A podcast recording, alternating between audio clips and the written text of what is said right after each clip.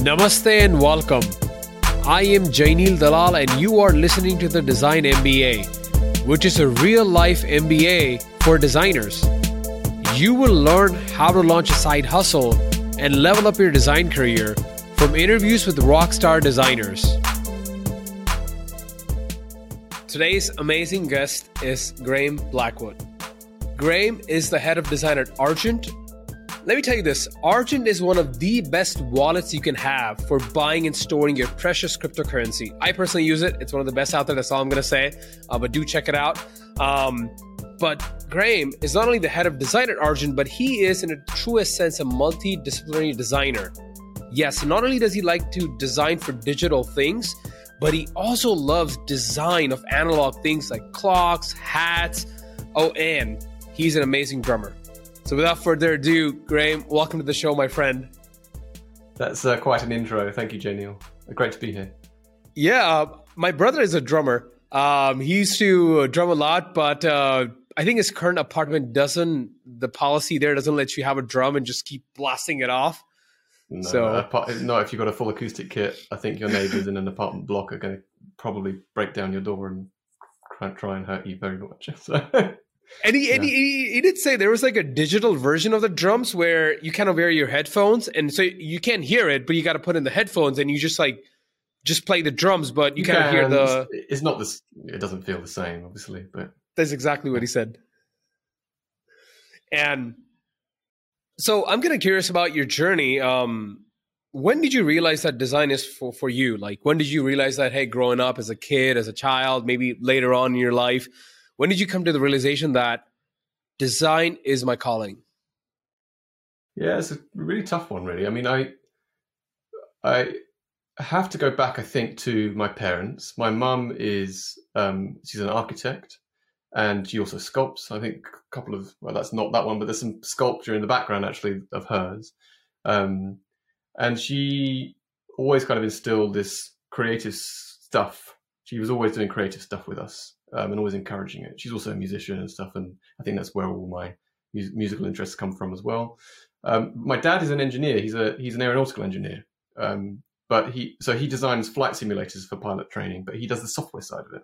So he always had computers. I mean, he, I think he he's had computers since the seventies. So I was I was born into a household which had computers from from birth, really, from a very young age.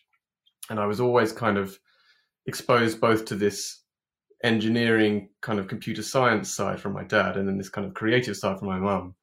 Um, and I used to spend a lot of time gaming. You know, I remember playing Texas Instruments games, like, you know, I think it was Maze or Amazing or something like that. It was like a cat and mouse game and stuff, um, right the way through to kind of Commodores and Amigas and all that sort of stuff. And so I was always gaming a lot.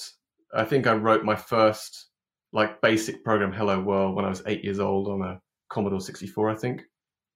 Um, but so all the while in parallel were these kind of two tracks, engineering, kind of coding, science, gaming, and also this creative stuff. I would draw a lot, I'd paint, you know, all these sorts of things. Um, and my assumption was that I would that I would go into some kind of computer thing because I've spent a lot of time on, on the computer.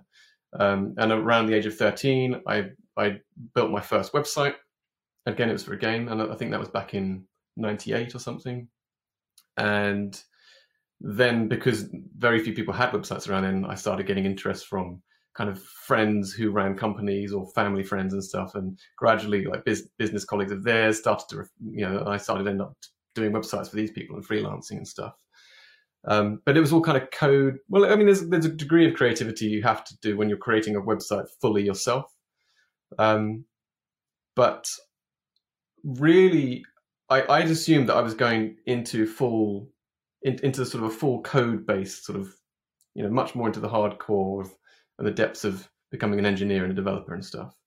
And I went to Canada in two thousand one and met someone out there, um, a lady called Jackie.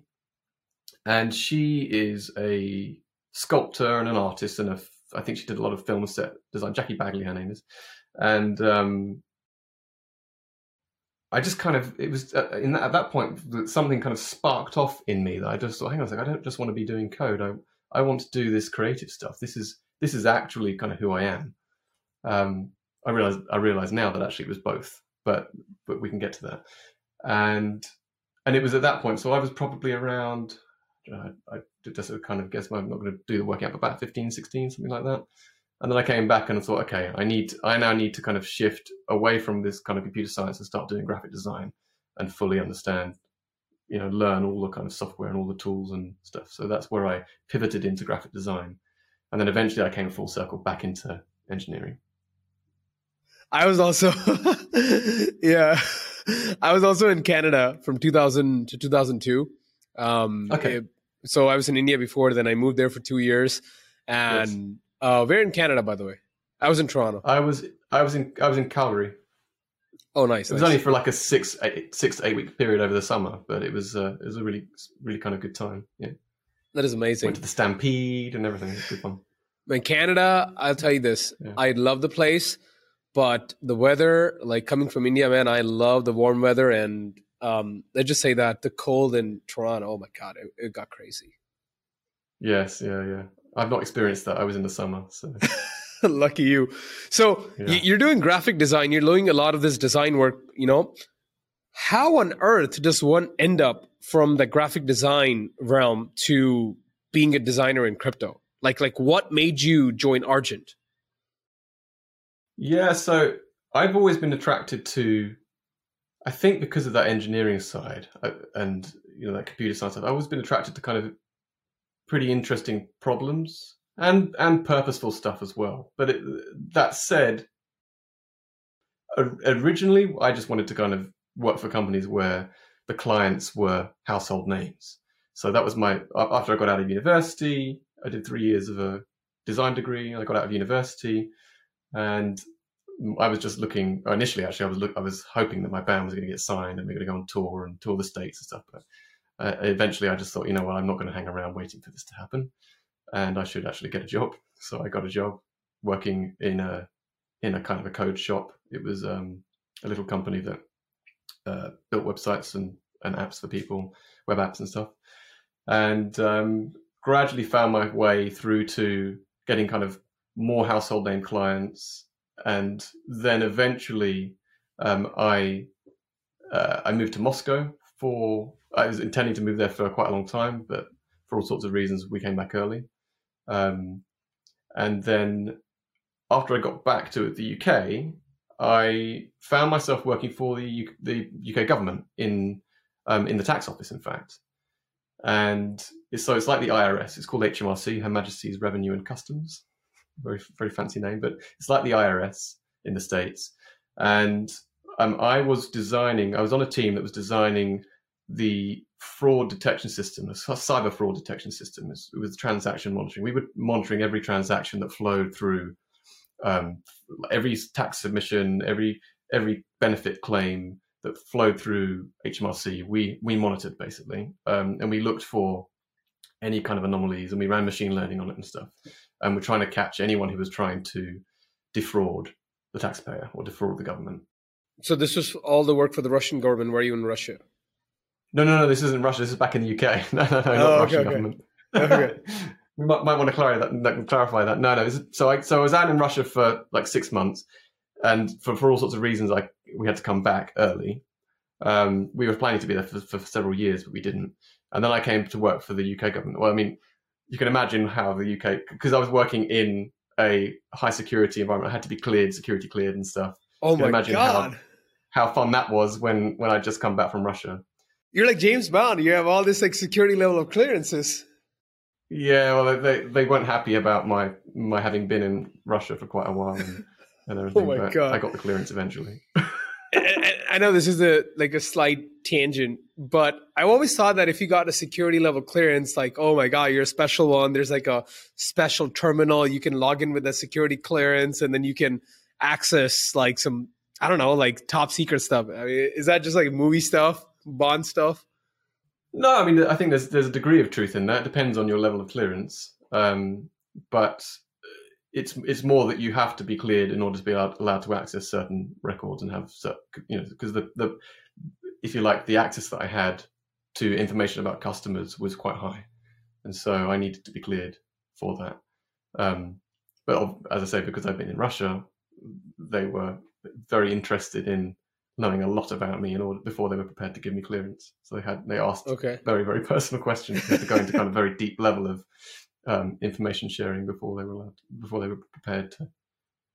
So I, I stopped you as you were saying that you were doing a lot of fraud monitoring and detection um, for the U K government.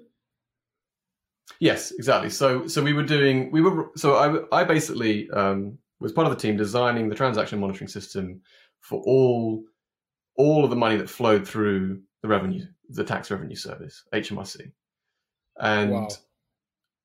um, and so I think I think that's about uh, I think that to give you an idea, it's roughly about kind of five hundred to six hundred billion pounds.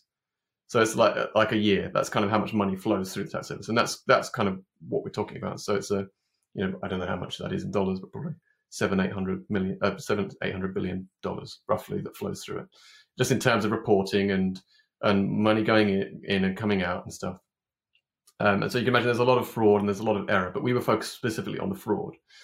And in order to do that job, because we were we were like this kind of all-seeing eye over the whole tax system, I had to understand and had learned about m- almost all of the tax system. Like I had to go quite deeply into kind of companies tax and personal tax and really understand all the benefit system and stuff. Course, let me I mean, let I, me I, let me stop you there right there. You said that you had to almost be an expert on taxation in the U K. Like you had to learn about the tax code for companies, individuals. Why did you yeah. have to do that? What if you just I mean, you're a designer. I mean, like, a lot of times designers don't have to learn all the technical stuff, but why did you have well, to learn and want to learn yeah, about I mean, that? It's, it's a good, yeah, it's a good point. So I didn't have to. It was really that I, by osmosis, because I was going out and meeting the experts to understand their job, to understand how best to build the system to serve their needs, I ended up sitting next to them whilst they, and I said, okay, well, like, show me how you how you make a determination that something's fraud or not fraud. And so they would talk me through the whole process. Well, this is how the tax works, and this is the sort of thing we see, and you know, this is something called carousel fraud, which is you know where V A T companies pass on the, the V A T allowance and stuff, and then someone goes walkabout with the money and stuff, and they they teach you really how to spot stuff. And over time, I just picked it up. Um, and for for the kind of the majority of the time I was there, I really really believed that we would be able to plug all the holes where all of this kind of money was being stolen, or they were being, you know, it was all disappearing and flowing out of the out of the tax system. We'd be able to plug all of these holes, and then the money would be used for for what it's supposed to be used for, for helping people and for health and social care and stuff. And that was my kind of purpose. That was my driving purpose behind being there. But after three years of being there, I realized that the organization itself is so massive, and the tax service and the taxation system is so complicated that you're never gonna you're never gonna escape, and you're never actually gonna. It's just a kind of you're gonna be on this treadmill forever. And the criminals are also smart. The people who want to avoid those, uh, like who want to make fraud, they're also very smart too. It is cat and mouse, absolutely. And so it's it's constantly changing. Um, I mean, I dread to think how much fraud was in the you know the um checks the the checks that they sent out in the States. That was probably rife with fraud. I suspect that the checks, like like some of the benefit stuff that they gave in the U K, was rife with fraud as well. I dread to think. Um, yeah, and so I kind of thought, well, actually, uh, okay, the more I the more I understood about the tax system and the way that the, that money works and the way that government is funded, the kind of the more disillusioned I became. Really, I was like, this is just, it's just a complicated mess. And what as as those thoughts were forming, we were we were in the two thousand seventeen kind of bull run, and I'd been kind of dabbling with crypto a little bit and getting really excited and really curious about all this stuff, and took part in a few I C Os and got wrecked, and you know all, all of the kind of craziness that was going on back then. And what does wrecked mean right, right away? Uh, wrecked means wrecked, you lost, lost money? All my money. Lost okay. all my money. Um, and so so come the end of two thousand seventeen, I'd sort of fulfilled the things I felt that I wanted to do at H M R C, at, in the U K government. And um, a friend who was also on my team introduced me to Itamar, who had been looking for a designer. And so we started talking, got on really well. And that's how I kind of fell in. I, I kind of, some of the things that I had been experiencing when I've been going through all these I C Os and realizing, like, having to sign a transaction and set the gas limit on Ethereum and all this insane stuff, I was like, this has got to change. Like, people are saying crypto is the future. This is not the future. This is just this is just pure insanity. So when I met Itamar, and Itamar pitched me what he was wanting to achieve with Argent, getting rid of seed phrases, you know, not having to worry about gas, um, and making it feel like a kind of a neobank, but with crypto. It's fully decentralized, non-custodial neobank. I was I was like, okay, this is what I've been looking for. This is this is solving all the pain points that I've had when I've been doing these I C Os and trying to buy crypto and trying to explore Ethereum. So so you know, where do I sign, basically? Um, and at the same time, so that was one side of it, and the other side of it was actually the the purpose I'd realized was I like we're not going to solve this from the inside of government. There are too many vested interests. There's there's too many um, too many fiefdoms really inside government, where everyone has their own little bit, and they're not interested in in solving problems. Really, they're interested in in saving for their retirement and keeping keeping the control of their little domain. And so I thought, well, let's give it a shot, changing it from the outside, and let's let's build a completely parallel system called crypto, which is going to be really hard to censor. Actually, I, I've written some stuff on tax um, on my Medium blog around how hard it will be to tax this stuff eventually as well, and and the impact that will have on government. And I think it will force change. And so I was like, okay, I can't, I haven't been successful in changing from the inside, so I'm going to try and force change from the outside. And that's kind of what led me full full circle into crypto, is as well as my own personal experience with crypto and wanting to solve some of the obvious pain points like seed phrases and stuff. So that's how I found my way into it. Now, when you're talking to Itamar, who's the, one of the founders and C E O of Argent, how relevant was your understanding of crypto? Or at that stage, if even if you didn't know anything about crypto, he would have still hired you. Do you think that played a big role in in in just like him hiring you, the fact that you had an understanding of crypto? I think I'd have to ask him. But yeah, I mean, when in, in the first little coffee that we had together, when I when I pulled out my ledger and I said, I've got one of these, I think, you know, back then, that was pretty unusual. It was unusual enough yeah. to find someone that had one, but to find a designer that, that actually was had been using crypto Absolutely. and had a ledger, I think that was pretty surprising for him. Um, and I'm sure that it helped that I'd had some kind of understanding. But also the the work I've been doing monitoring transactions, right? Crypto is all about transactions. So yep. it was, it was, I've just done three years of very relevant work, albeit in the tax service, but, but it's all kind of very related in terms of the, the sorts of things that I was looking at, the data, um, the way that transactions were flowing and stuff. And it was the same sort of thing in crypto. So, so yeah, I think it was, I, I guess if someone had come from banking, maybe a, desi- a designer that had worked in some kind of banking app, that may have been just as good. Yeah, I'm sure that finding finding a designer that was into crypto was probably quite unusual, and he was probably quite pleased. But you'd have to ask him. I don't know. um, so now that you are the head of design at Argent, growing your team, hired people, looking to hire people in the future, I'm going to ask you questions that a lot of designers want to ask and that I've heard in private conversations, but it's like they don't want to like sound like stupid or greedy or whatever the right adjective is. And I don't give a damn. I'm just going to ask you. And I would love to hear what you think about these assumptions I have.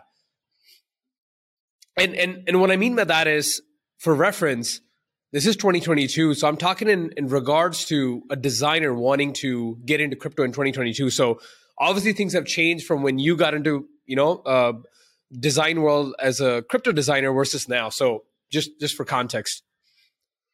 Yeah, I mean, it's been like almost four years since I started, which seems crazy now. I mean, I I, I don't, I, I've always thought for kind of O Gs, I mean, the, the true O Gs are like two thousand twelve or whatever, two thousand eleven, maybe even earlier. But, uh, you know, some of the, with this new bull run, apparently I'm considered O G now. It's like, how does that work? You are. It doesn't make sense. So, yeah.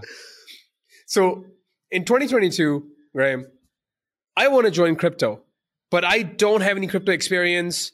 Maybe I have some big Fortune five hundred company names on my resume. I don't know, the Googles of the world, the Ubers of the world.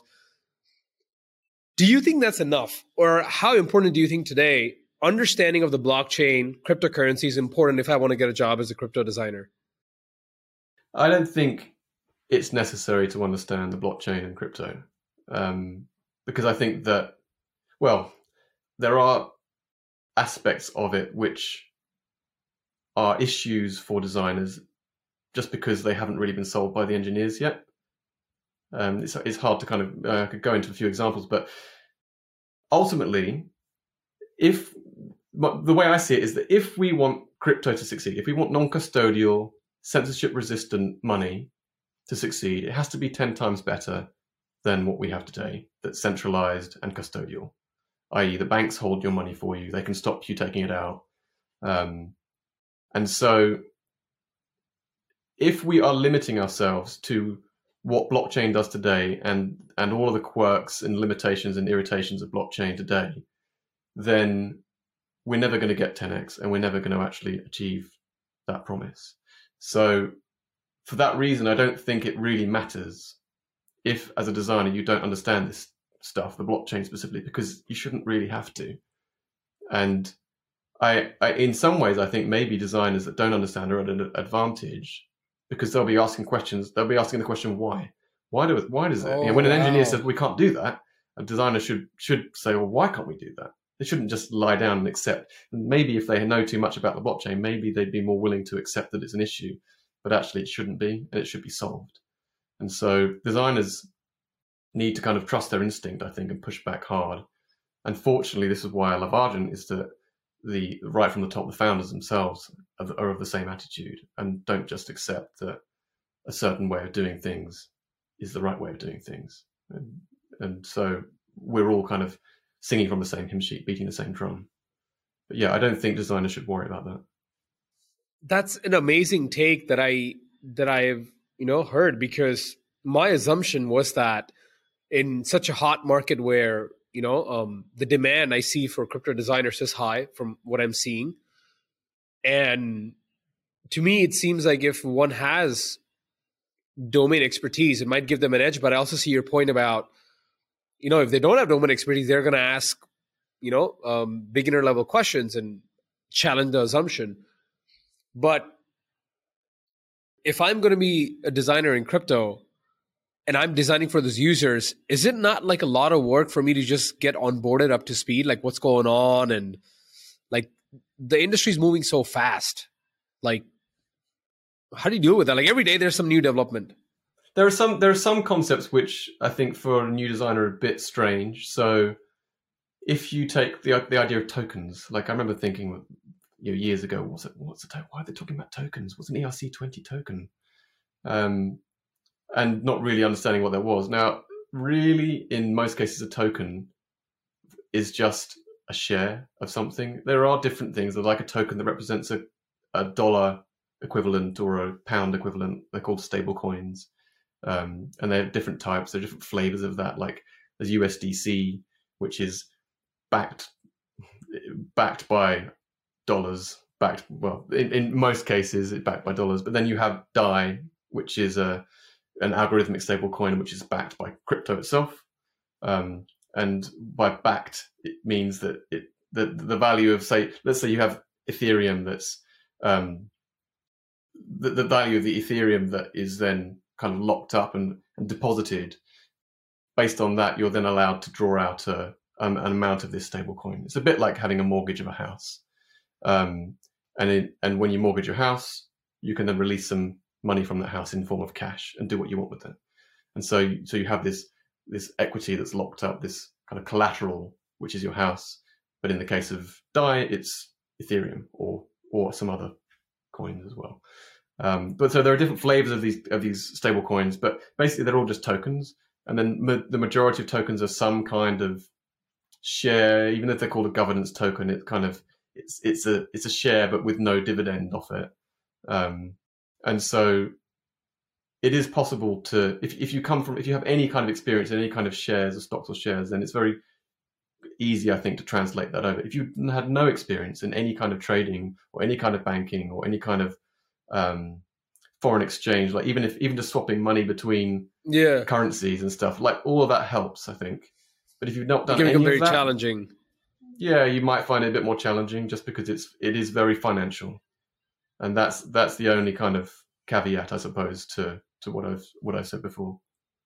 Because the reason I'm asking you this question is because I think that Argent is hands down one of the best designed wallet experiences out there, um, even for people who are just getting started out there. So kudos to you and the team. And you know, I, I see your activity on Twitter. I've, I've had conversations with you before this, and it is very clear to me that you are continuously updating your knowledge with the latest developments in crypto. What are things happening? And and because you're doing that, the experience at Argent is keeping up to date with that. I can see that in the experience. You're thinking ahead, you're up to date. And, and this is very different from, let's say, if you're working or designing some tools for some hundred-year-old company, like a regulated industry. Things are not changing overnight. You go in, you do your job, and you're out. Like, that's it. Yes, I think that's probably fair. But this is different, right? Would you say that? This is a little bit different from that? You can't just come in and do your thing and not expect to update any of your knowledge, especially if you're working in crypto? No, I could, like, like, yeah. You, I think it's, if you have a team around you that is like a product team, that someone has to understand it at the end of the day. So, you know, if you have a product manager, they're going to be the ones that understand it, and you end up just getting told what to do. If as a if as a designer you're satisfied with that and not fully understanding the reasons behind something, um, and the reasons why you're being told by your product manager, just do this, then okay. But I would argue that if you want to design something successfully and you really want to solve problems, you kind of need to understand what the problem is fully. So yes, there is, I think if you want to get into this space and you want to be effective and successful, then yeah, you need to be prepared to to read a lot and and really immerse yourself. And not just read, I think try all the protocols, you know, do some swaps on Uniswap, um, send some money between a Ethereum and an exchange and do some investments, and you know, you're going to lose money probably. Um, you might also gain some money. You may get an airdrop, which may, you know, may cancel yeah. out all of your losses. And um, but you will learn a lot. And as you start to do that, you'll start to kind of appreciate how how things work and why they work. But um, there are kind of there's there's a deeper level as well of understanding, I think, that I aspire to. And that's kind of getting into like the protocol level and to understand why things like Z K rollups, zero knowledge rollups, are are a better solution to a competitor L one chain to Ethereum. And I'm sure that some of the listeners probably don't even know what I'm talking about. Um, but it matters. But, but it matters, though. It really matters. If you're if you're wanting to, if your objective is to achieve decentralization and censorship censorship resistance, then you need to understand how that how certain technologies or certain um, approaches to, you know, wh- which technologies you go- are you going to invest in as a team. Now, the designer doesn't have to understand that, arguably, but they need to understand the implications of working with one particular decision versus another as a team, because there are implications. And and right there, when you mentioned about that, you know, like understanding the Z K sync rollups, I think that's what. in my opinion, makes you so good at what you do design-wise. That I think that is what makes this behavior or mindset that you have. I personally think it's one of the most essential things a designer has to have if they want to succeed in crypto. Is I'm going to bet that, like, just like normally if you have nine to five working hours, I would bet that there are times after work, like the traditional after nine to five, you might be reading some protocol. You might be trying some new protocol. You might be trying a competitor wallet, whatever that is. Yeah, yeah, yeah. And I have a family as well, and then and you know my wife isn't very happy often about me doing this, and I, I do try to. But it, I mean, that, there is that as well. It's like it's so full on, and it is twenty-four seven. It's not like the stock market, which closes at you know four p.m. or whatever.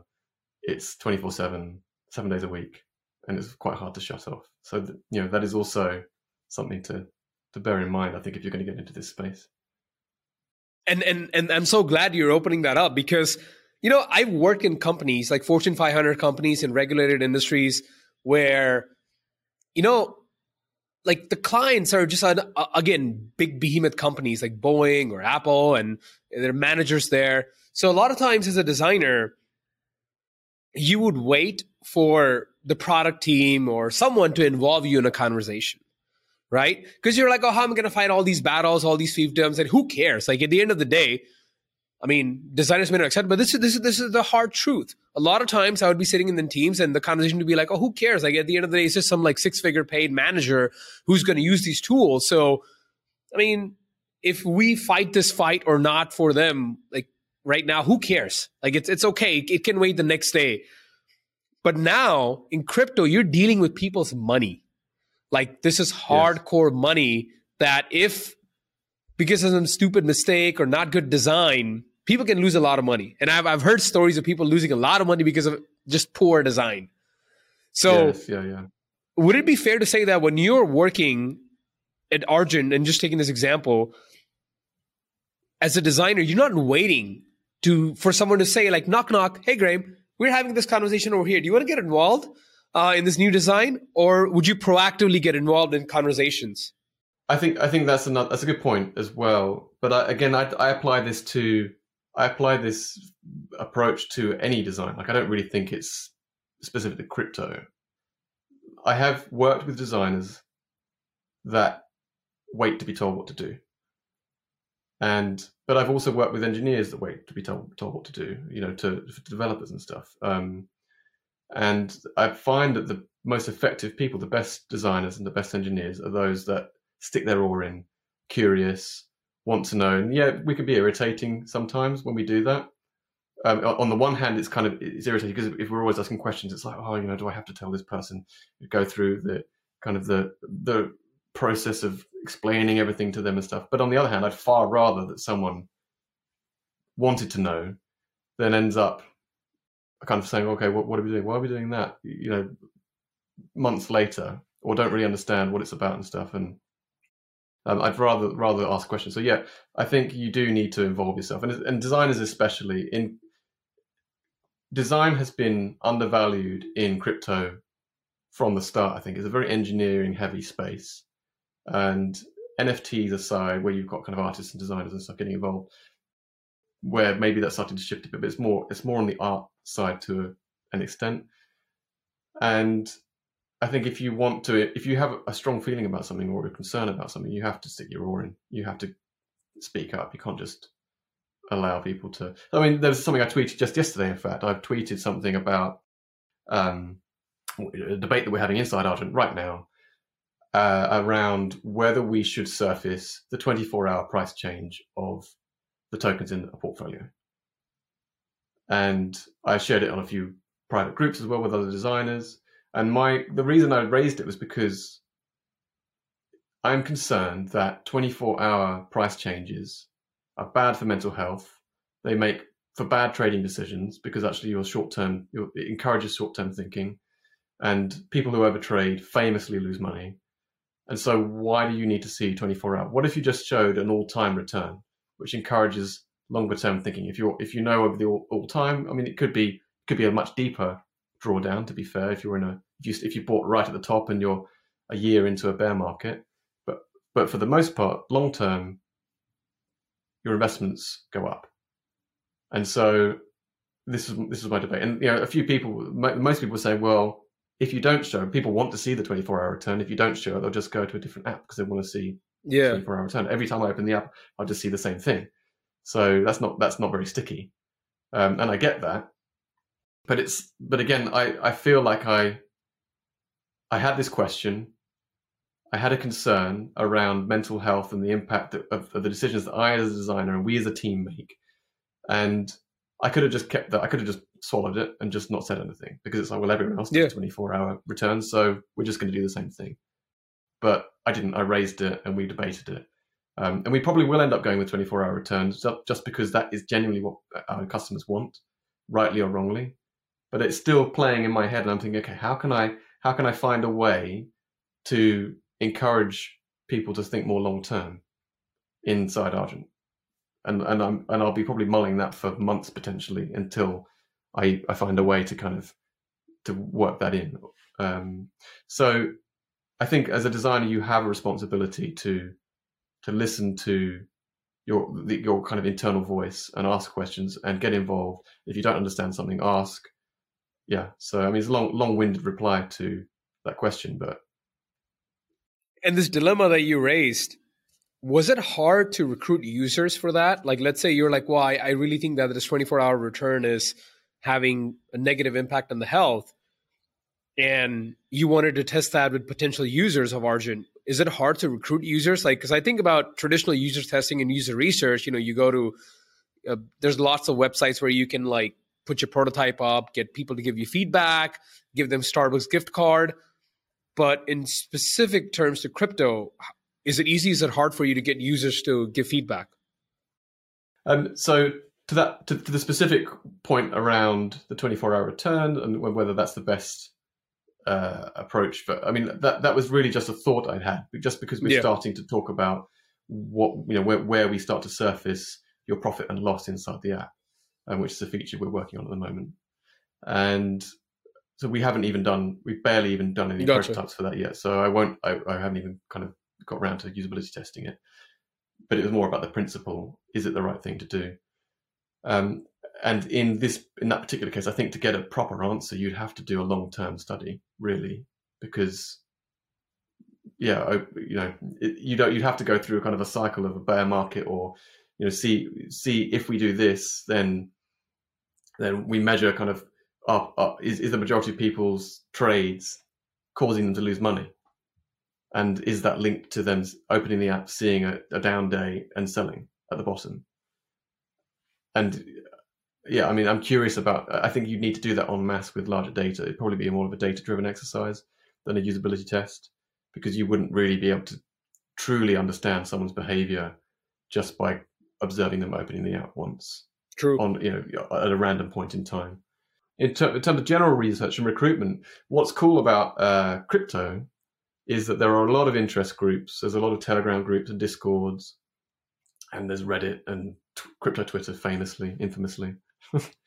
And a lot of people that are really willing to try stuff out, not least because they there there's this whole airdrop phenomenon. And if you try out, if you're an early adopter, in many cases you get airdrops. So there's an incentive there, and that doesn't mean that um, you always get airdrops, but there's always this possibility, and so people are very willing to to try out. So you can just, I mean, I just often just post in Telegram groups, and there is there are kind of there's a crypto testers Telegram group with seven hundred people in it, and um, and they're all often very willing to try stuff out. That's that's kind of why the group exists, and there oh, wow. there's like a, a, a resource right there. You just post a message, say who's up for this, and you usually get a dozen responses.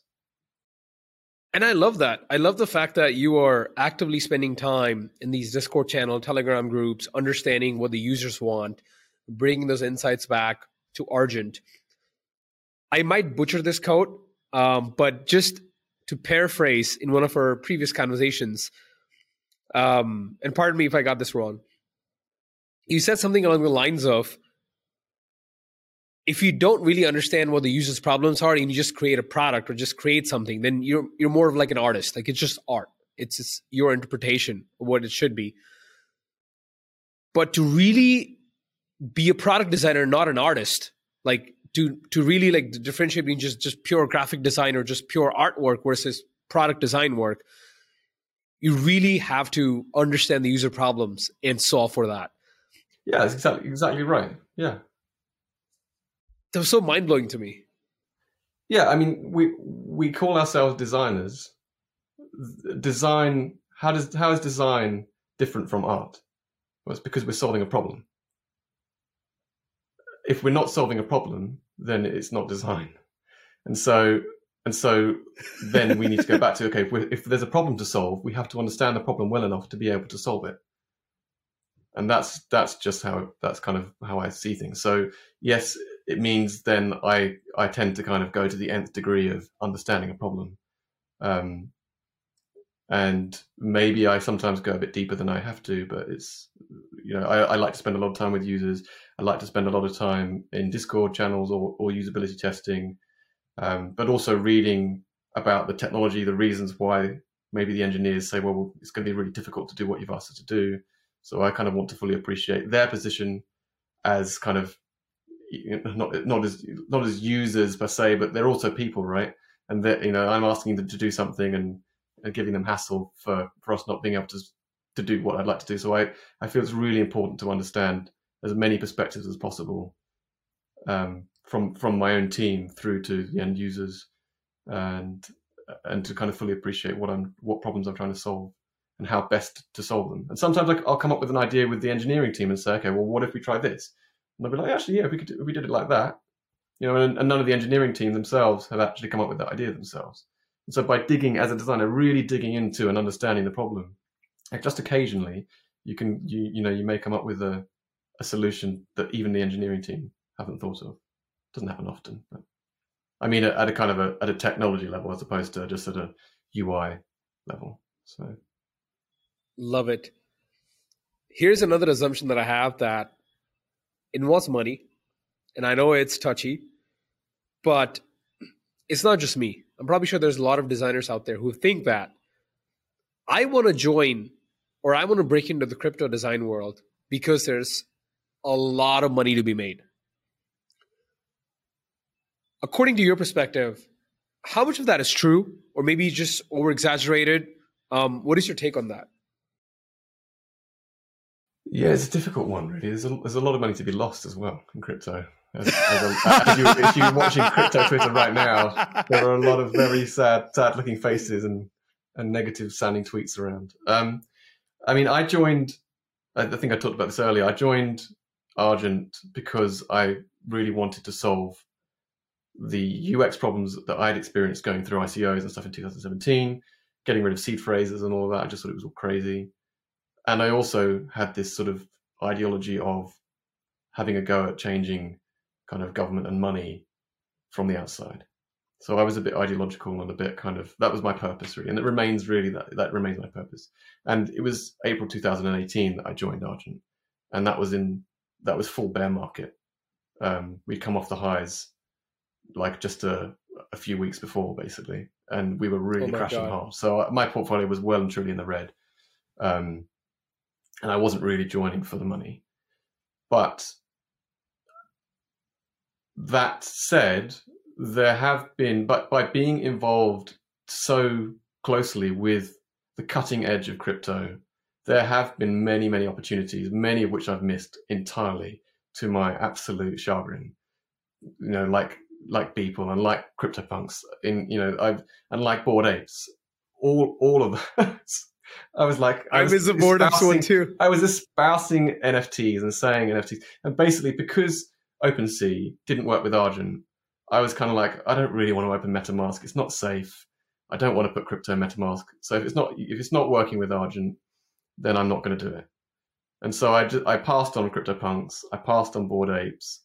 Um, I passed on like, getting involved in kind of some of the Beeples and getting kind of onto Nifty Gateway. I was really, I was a bit too ideological and really anti-centralized services like Nifty Gateway and Makerspace and stuff. Um, and because of that, I am not a millionaire now. In fact, I'm not a multi-millionaire, even though I was well aware of them at the time. I really liked them. Actually, I was really interested in them, but it was literally just my own, um, I don't know if you call it arrogance or stupidity or just sort of laziness, maybe a bit of all of that. So, so yes, so oh, I suppose that's kind of saying that there is potential money to be made in crypto. It doesn't mean you will, because it depends on all sorts of other factors. But you, if you're in the space twenty-four seven, yes, you will be exposed to opportunities left, right, and center, some of which are full-on Ponzi scams, and if you put your money in, you'll lose it all. And some of which can one hundred x or one thousand x or in some cases one hundred thousand x. So um, yeah, it's it's pretty wild in that sense. But overall, I've done quite well. Like I've you know I've I've I, I'm I'm kind of quite happy with my position. Um, but I'm not like I'm nothing like as successful as just what someone who bought one CryptoPunk, for example. Like you know, and I have friends that are in their in their early twenties that just you know, they just bought a couple of CryptoPunks and a Beeple early on, and they just re- they're retired. It's just like, oh my god! You know, it's like, how is that possible? You know, when I'm when I'm full time in this space, how do they do that? And I didn't. But, you know. it's so amazing you bring that up when you said there's a lot of money to be lost. And I've lost a decent amount of change in crypto. Yeah, so have I. Um, yeah. Yeah. And I think people don't understand this, is that while there's lots of opportunities to make money, there's lots of opportunities to lose money. And I do feel that being at the cutting edge of crypto exposes you to a lot of opportunities and potentially missing out on it as well. And one thing I just wanted to bring up, this is a side tangent, but I think it's so relevant because people listening to this might fear FOMO, that, oh, Graeme got into this in two thousand eighteen and stuff, but yes, he also missed an opportunity. And likewise, when you said that, I so I was collaborating with one of the um, uh, folks. So um, Abhinav, uh, he came on the show, a good friend, and he wanted to do, like, he's a very famous YouTuber in India, um, uh, in the design realm, and he wanted to do um, this like uh, a daily show, uh, just like a weekly YouTube stream, like daily YouTube stream on just N F Ts and stuff, and. Uh, He pitched me the idea and I was like, I don't know, man. Like I'm, I really wasn't into the N F T space at that point. I was into the decentralized finance space, but I wasn't in the N F T space. So I kind of yeah. like, well, now I already had this podcast going on. So it was just like, I don't know. It just wasn't a convincing enough reason to kind of like do it just for thirty days and see how it goes. Cause I was like, we should like have a long-term goal. Anyways, so I didn't do it and he did it solo. And as part of that show, to explain to people how to buy N F Ts, guess what he bought? He bought two Bored Apes. Very nice. Yeah. Um, and which is well, really awesome for him. And it's insane. It's life-changing. It, it is. Yeah. It is. And for me, I look at that decision and, you know, um, I had that moment where I was like, well, I missed out on that, even though I, I had that someone tell me about it, right? Mm-hmm. But very recently, I was talking to a, a successful entrepreneur in Chicago. I was having dinner with him and, you know, I was talking to him. He's like, that's all if, but, could, should. He's like, yes, you're assuming that if you had bought it, you would have held on to it. What if you had just sold it when it just also, like you bought yeah, it at exactly. two hundred and yeah. sold it at one thousand? Yeah. Who's to know? What if the project didn't go as successful? So yeah, yeah, yeah. It's very easy when you have a winning, something succeed, you just go back and just assume that you took all the right steps. So I know we went off on a tangent, but. Yeah, no, that's true. There's so many, even, even if you did, as you say, there are so many steps to, um, to that. I mean, like with N F Ts, it took me a while to realize that. The, the the safest, I think one of the safest ways to get into N F Ts is is if you can get whitelisted. You have you kind of you want to be on that on that early early kind of pre-sale list, and and then you want to buy at least kind of three if you can. And if you can, you know, obviously you want to do your research on projects, but you've got to flip the first one, flip one of those three as soon as you can to to make sure you you pay back the cost of of the purchase plus the gas, and then you can just hold. And then in the and then if you get a short-term kind of bull run, as often that happens, there are lots of people that weren't in the pre-sale that want to buy, and they'll buy higher. And so you can then wait until it kind of peaks out and then sell the second one. And then you have one to just hold for the for the long term. Um, and that is something I've I've not done, but I've, I've sort of recently realized that actually that's definitely the best way to to do this. I have other other friends that just go full degenerate into it and just buy loads and flip them and sell them and stuff. I think I think for the most part, you know, they've made quite a lot of money doing that, but it's just too scary for me. And my my original kind of the, the big part I didn't get into Bored Apes was at the time not only because of it not working with Argent and me needing to set up MetaMask and not wanting to, but it was also at a time I was really determined to stack E T H. I really wanted to get as much E T H as I possibly could, and the thought of spending even kind of half an E T H or an E T H on a Bored Ape at the time was just, just like, oh, you know, but this is this is precious to me. I've been, been had this goal for ages, and I'm going to be undermining my own goal if I do this.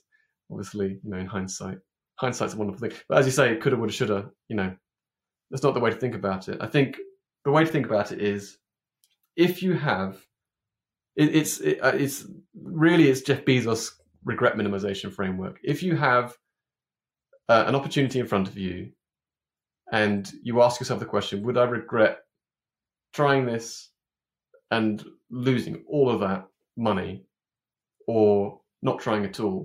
Like, would I regret actually not just giving it a go? Which one would I regret more? Then choose choose choose the one you'd regret less. Just minimize your regrets. And if at the time, you know, I look back and I think, well, if if it had gone to zero, I would have been upset with myself. So I, absolutely, I, and I, yeah, and I made and I made the decision at the time. You know what? I'm not going to dive into this. And I've done the same thing recently with Doodles, and I'll, I'll probably regret it. You know, at the time when Doodles were about four and a half E T H, I didn't have the money, didn't have the E T H. Um, and then, like, I, I managed to do a couple of things. I managed to get get that much E T H together, but by that point, it was ten E T H. And I was like, I'm not gonna, I'm not gonna shell out ten E T H. And it could, it could be the next Bored Apes, but you know, but the risk reward goes works against me the higher that price goes. You know, so absolutely, yeah. So it's a, it's a difficult one. I think you just every single opportunity you have to take it as it comes. I mean, there's a, I have a short story about Shiba. I could have been a probably a billionaire with Shiba if I just put in like a thousand dollars or something, because I, oh I was God. aware of it way before. I mean, this is so. This these are the sorts of things as a designer, the opportunities that come along. So we have a form on the Argent website which allows teams to, that have released a token to put in their token information, um, and then I take that information and I, I'll add it to the token service, which puts the icon and the branding and the information about the token inside the Argent app. And Shiba were one of the teams that uploaded this stuff way before anyone knew about them, like right at the start. It was, I don't know what the price of the token was, it was nothing. And um, I, look, I look through and I check all these tokens, and I, I have a kind of a curi curatorial approach to it. I'm like, if it's really, really bad, I'm probably not going to bother, or, or I don't actually want to expose our user base to to that token, so I won't, won't encourage it. And I looked at Shiba, and quite frankly, I was like, what is this? This is just really dodgy. I'm not going to touch it with a barge pole. Um, and, you know, if I'd had the habit of maybe just putting in one hundred dollars to every single token that gets added to that list, I would have been, I would have been oh extraordinarily wealthy. You know, it, it, it's not just it's not just Shiba, actually. There's another one, Dopex, as well. Um, they, they filled in the form, uh, I don't know when it was, back in March, I think, twenty twenty-one. And I didn't. I ignored it, and and Dopex is now, I don't know how many. It's like a three thousand dollars per coin, and back then it was like ten or something. So again, oh I've, like God. I have, I've missed out on opportunity after opportunity after opportunity. Um, so again, to go back to that question, yes, there are a lot of opportunities, or there have been a lot of opportunities to get very, very rich. It doesn't mean you're going to get very, very rich. It just means that they're. But you're happy right now as I'm talking to you because your sole reason to get into the space was not just purely making money. Because I can see it if, if someone having missed this many life-changing opportunities, right? And, and you have access front row access to them. You and, and you you said you missed some of them. I've missed so many. It's ridiculous. And I'm not, and I'm not even sure why. Like, it's just, you know, it's just, it's just how it's happened. But yeah. That was not your main reason. So if someone got into the crypto space purely one hundred percent just for money, yes, then I can see that that person would be very, very sad right now. So I'm just getting that realization I'm talking yeah, about. Yeah, I mean, or they could have been very, very, very happy. I mean, they may have been fully, fully successful, I suppose. But yeah, as you say, it's not been my driving for, that's not been my driver at all. And, um, and any money I have made or will make, it's kind of, yeah, it's great, and yeah, don't get me wrong. It would be nice to not ha to, to have yeah. have you know F U money basically, and to not have to worry about yeah. anything ever again. But that that ultimately, that's not why I'm here, you know. And I yeah, I'm I'm ha and I'm I'm happy with my decisions. Um, and I'm I'm also curious if at some point another one will come along and I will make the you know the right, or I'll I'll, I'll spot it and do it, and and it will work. It, it, it, but it's more about curiosity. It's not. It's not a determination to kind of exhaustively look at every single opportunity and think I'm not going to miss the next one. You know that that's just crazy. That's just a, a, a great way to blow your mental health out of the water. So um, it's better just to accept it and and just enjoy the, enjoy the ride. Really love it. So how can designers who are in crypto and want to be successful like you, what are the right mindset, or designers looking to break into crypto? How can they find you? How can they uh, get in touch with you? Um, you can find me on Twitter. I'm, I spend too much time on Twitter. Itamar hasn't said anything yet, but maybe he'll watch this and say, yeah. I've noticed actually you're spending too much time on Twitter. Get back to work. Um, but yeah, tw Twitter mainly is probably the best place. Yeah. Uh, my gotcha. Twitter is Graeme Blackwood. So it's just, yeah, I'd probably, probably share it, I guess. Yeah, I'll be including that in the show notes. Just want to say thank you so much, Graeme, for coming on the show and sharing your wisdom. Thank you so much for having me. Um, I hope it's been helpful to the to your listeners. And um, yeah, do anyone, if they ever want to get in touch or ask a question or um, yeah, or share anything, please just ping me. I'm always open. I always love chatting. Absolutely. If you made it this far, you are what I call a Design M B A superfan. And I've got a gift for you, my superfan. Head over to design m b a dot show where you will find my email address. Email me one thing you learned from this podcast episode, and I will get on a thirty minute call with you and help you in your career goals.